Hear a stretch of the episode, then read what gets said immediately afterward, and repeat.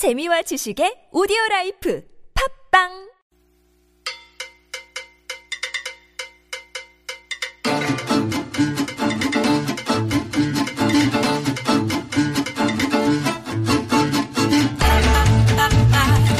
인포그래픽스 통계 자료를 통해서 다양한 삶의 모습을 이야기하는 서울 엿보기 시간입니다. 오늘도 문화평론가 하재근 씨 나오셨습니다. 안녕하세요. 예, 안녕하세요. 네. 저희 처음 뵙죠? 예, 그렇습니다. 처음 뵙겠습니다. 네, 어떠신가요?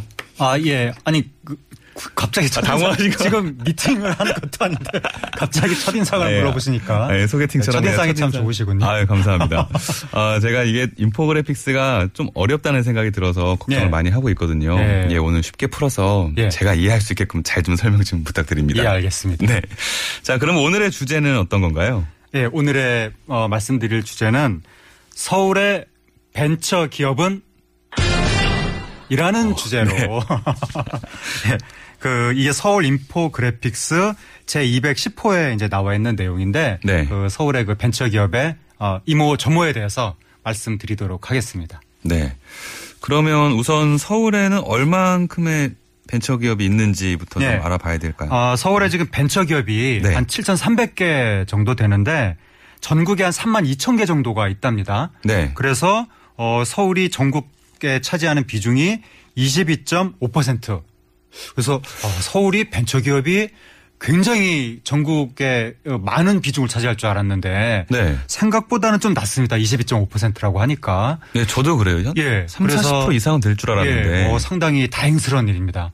아, 다행스러운 그렇죠. 일이에요? 우리나라가 너무 서울로 모든 게 집중이 되니까 아, 이제 국토 네네. 균형 발전이 안 돼서 어 좀 이렇게 어 어, 너무 불균형한 것이 아니냐 아, 그런 네. 우려가 있었는데 그래도 벤처 기업은 어느 정도 형평성이 있는지 근데 이게 서울이 아니라 수도권으로 만약에 계산을 하면 아무래도 상당 부분 또 아. 수도권에 몰려 있지 않을까. 뭐 그런 생각도 듭니다. 아, 이게 경기도를 뺀 딱 서울만 서울이니까요. 근데 이제 그 성장률을 보면 네. 전국 평균은 3.6% 성장률인데 네. 서울은 5% 성장이니까 아무래도 서울에 있는 벤처 기업이 좀 빠르게 성장하고 있는 것 같습니다. 네.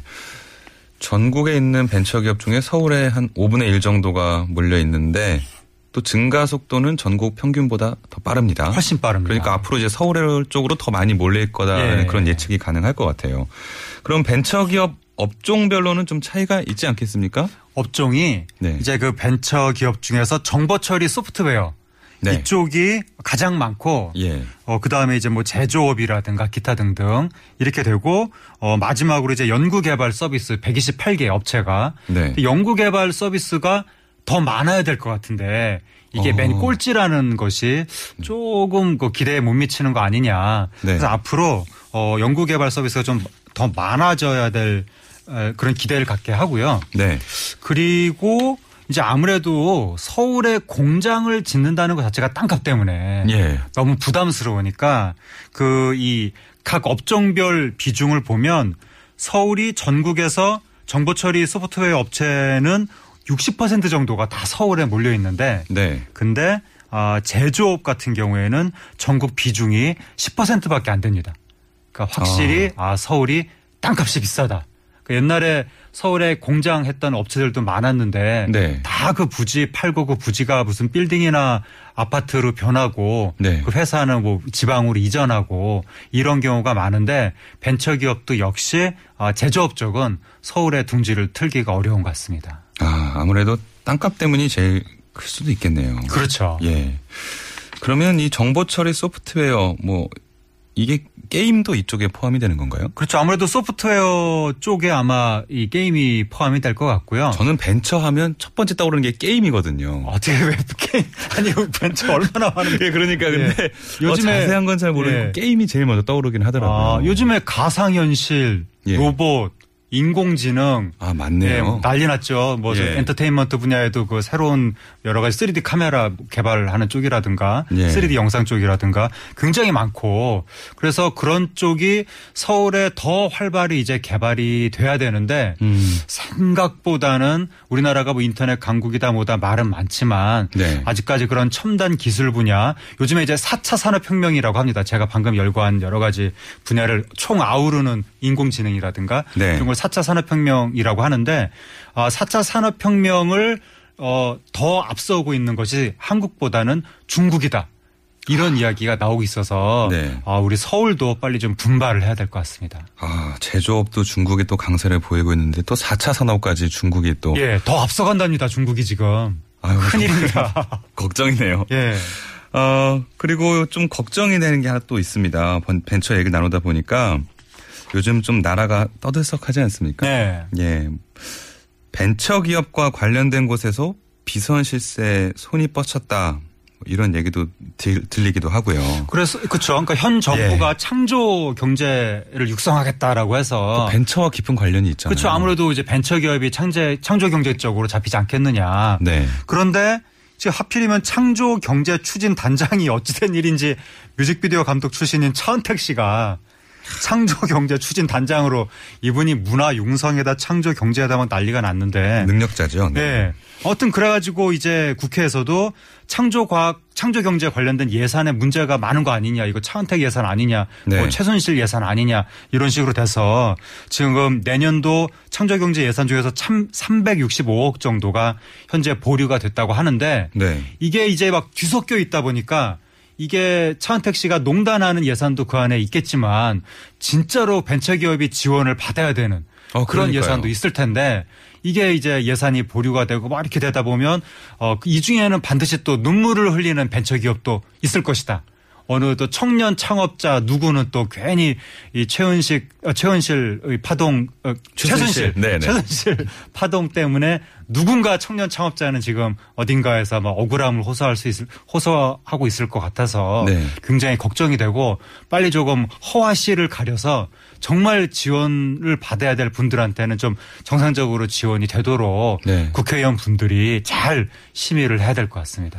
저도 제일 걱정되는 게 그겁니다. 네. 정말 지원을 받아야 하는 벤처 기업들이 덩달아서 피해를 입게 되면 예. 또이 벤처 기업들이 아무래도 벤처를 운영하는 분들의 좀 연령대도 낮고 네. 충분한 자본금으로 시작을 하는 건 아니잖아요. 예. 정부의 지원이 꽤 중요한데 아 이번에 이 일 때문에 예. 정말 선의의 피해자가 예. 많이 나올 것 같아서 그게 좀 걱정이 그렇죠. 많이 지금 됩니다. 창조 경제 문화 융성이라는 타이틀로 굉장히 엄청나게 폭넓은 분야에 네. 그 여러 가지 사업이 지금 벌려졌는데 이게 너무 많이 건드려서 차은택 씨라든가 뭐 최은실 씨 이쪽 계- 계열에서 네. 그거를 다 검토를 하다 보면 아무래도 조금씩 지체될 수밖에 없고 네. 그러면 그 사업 계획 속에서 나름대로 또 이제 그 자기 일을 하려고 했던 여러 가지 창업자들이나 엔터테인먼트 기업들이 네. 또 본의 아니게 유탄을 맞게 될까봐 걱정이 되게 합니다.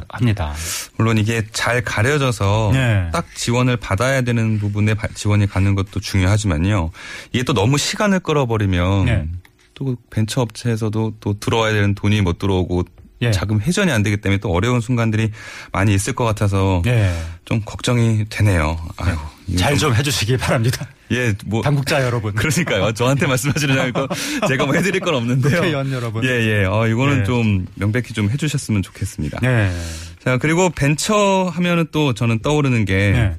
제가 예전에 구로동 살았었거든요. 아, 예. 예, 제가 어렸을 때 구로동 살 때는 거긴 정말 공단으로 예. 섬유 공장들 막 신발 공장들 이런 예. 거 많았었는데 최근에는 거의 벤처 타운이 하나 생겼더라고요. 그렇죠. 구로 디지털 단지 뭐 이렇게 예. 해갖고 거기가 이제 옛날에 그 시골에서 무작정 상경에서 영등포역에 떨어지며 떨어지고 가지고 네. 오른쪽으로 가면 청량리고 왼쪽으로 가면 구로다 뭐 이런 얘기가 있었는데 예. 그런 식으로 많이 흩어졌다는 거죠. 네. 그래서 구로 이 구로 공업 뭐죠? 구로 단지 구로 공단. 공제 공가 아, 구로 공단 네. 거기에 이제 공원으로 취업들을 많이 했었는데 네, 맞아요. 그게 이제 경제 우리나라 경제 발전이 되면서 그 공단이 사라졌죠. 그래서 그 공장이 있던 자리가 디지털 산업 단지로 변했고 네. 그게 요즘에 벤처타운인 G밸리 이렇게 돼가지고 네. 거의 뭐 구로동 가리봉동 이쪽은 상전 벽해에 해당하는 어, 예. 그렇죠. 옛날에는 공장이 많았는데 요즘에 거기 가면 뭐 이게 첨단 기업이 입주해 있는 상업 오피스 빌딩이나 아니면은 그 패션 타운 비슷하게 또 변해가지고 어, 예. 아울렛도 상당히 많이 아울렛 생겼더라고요. 많고 거기 큰 입간판들 쫙 걸려 있고 예. 분위기가 완전히 바뀌었습니다. 아, 이 아무래도 산업이 이렇게 변하다 보니까 네. 구로공단도 발맞춰서 덩달아 이렇게 G밸리라는 이름으로 해서 네. 벤처 기업들이 많이 들어가고 있는데 그러면 구로 말고도 꽤 많이 있죠. 예. 이런 아까 벤- 제가 영등포역에 떨어져서 왼쪽으로 가면 구로, 오른쪽으로 가면 청량리라고 말씀드렸는데 네. 청량리 쪽도 이제는 청량리 쪽이 굉장히 오랫동안 그 이 개발이 잘 안 됐었습니다. 예. 근데 어, 요즘에 지금 나오고 있는 게 거기 이제 경동시장 있으니까 네네.